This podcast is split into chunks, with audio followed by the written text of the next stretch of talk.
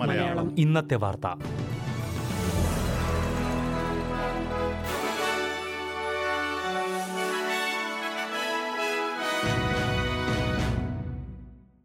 നമസ്കാരം. S B S Malayalam ഇന്നത്തെ വാർത്തയിലേക്ക് സ്വാഗതം.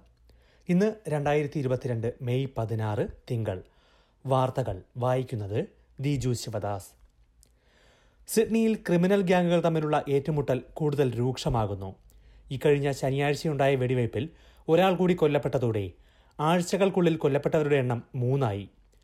കഴിഞ്ഞ പതിനെട്ട് മാസങ്ങൾക്കുള്ളിൽ പതിമൂന്ന് പേരാണ് ക്രിമിനൽ സംഘങ്ങൾ തമ്മിലുള്ള ഏറ്റുമുട്ടലിൽ കൊല്ലപ്പെട്ടിട്ടുള്ളത്. നേരത്തെ ഏറ്റുമുട്ടലിൽ മരിച്ചിരുന്ന അധോലോക സംഘത്തലവൻ മഹ്മൂദ് ബ്രൌണി അഹമ്മദിന്റെ അനന്തരവനാണ് ഈ ആഴ്ച കൊല്ലപ്പെട്ടത്.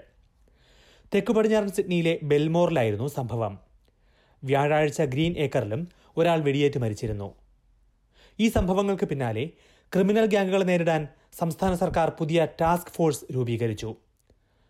സൂപ്പർ ടാസ്ക് ഫോഴ്സ് എറബസ് എന്ന പേരിലാണ് ഈ പുതിയ പോലീസ് സംഘം പ്രവർത്തിക്കുക.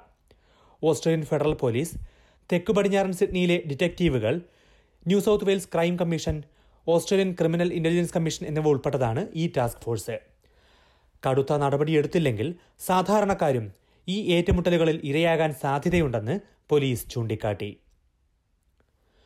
സ്വതന്ത്ര സ്ഥാനാർത്ഥികളെ ഗ്രീൻസ് പാർട്ടിയുടെ പ്രതിനിധികളായി ചിത്രീകരിച്ചുകൊണ്ടുള്ള തെരഞ്ഞെടുപ്പ് പരസ്യങ്ങൾ ചട്ടലംഘനമാണെന്ന് ഓസ്ട്രേലിയൻ തെരഞ്ഞെടുപ്പ് കമ്മീഷൻ കണ്ടെത്തി.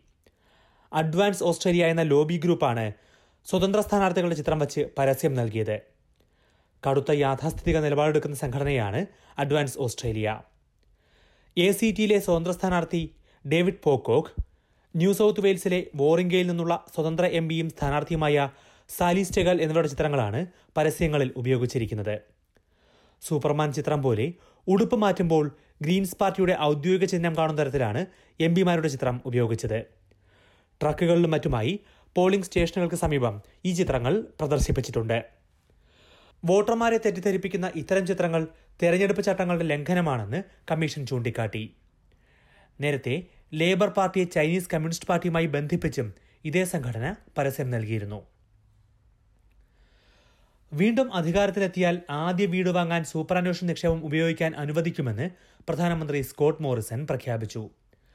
സൂപ്പറാന്വേഷൺ തുകയുടെ നാൽപ്പത് ശതമാനം വരെ വീട് വാങ്ങാനുള്ള നിക്ഷേപമായി ഉപയോഗിക്കാൻ അനുവദിക്കുമെന്നാണ് പ്രഖ്യാപനം. പരമാവധി അൻപതിനായിരം ഡോളർ പിൻവലിക്കാൻ അനുവദിക്കാനാണ് പദ്ധതി. എന്നാൽ വീട് വിൽക്കുമ്പോൾ ഈ തുകയും വിലവർദ്ധനവിന് ആനുപാതികമായി അതിലുണ്ടാകുന്ന വർധനവും സൂപ്പർ ഫണ്ടിലേക്ക് തിരിച്ചടയ്ക്കണമെന്നും മോറിസൺ വ്യക്തമാക്കി.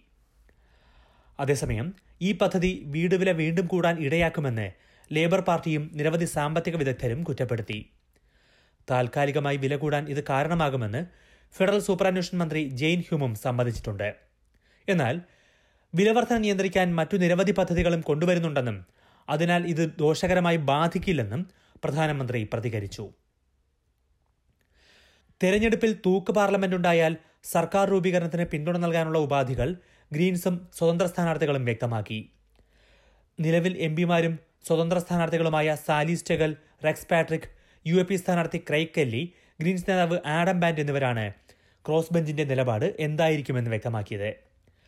കാലാവസ്ഥാ വ്യതിയാന വിഷയത്തിൽ നിലപാടെടുക്കാനും പുതിയ കൽക്കരി ഖനി പദ്ധതികൾ ഉപേക്ഷിക്കാനുമാകും ഗ്രീൻസ് സമ്മർദ്ദം ചെലുത്തുകയെന്ന് ആഡം ബാൻഡ് പറഞ്ഞു.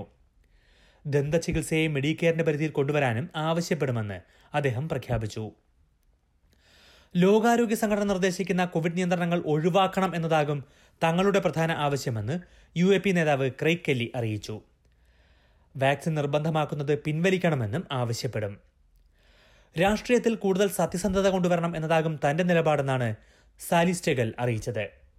അതേസമയം സർക്കാർ രൂപീകരിക്കാൻ സ്വതന്ത്ര സ്ഥാനാർത്ഥികളുമായി നീക്കുപോക്കുണ്ടാക്കില്ല എന്നാണ് ലേബറിന്റെയും ലിബറൽ സഖ്യത്തിന്റെയും പ്രഖ്യാപനം.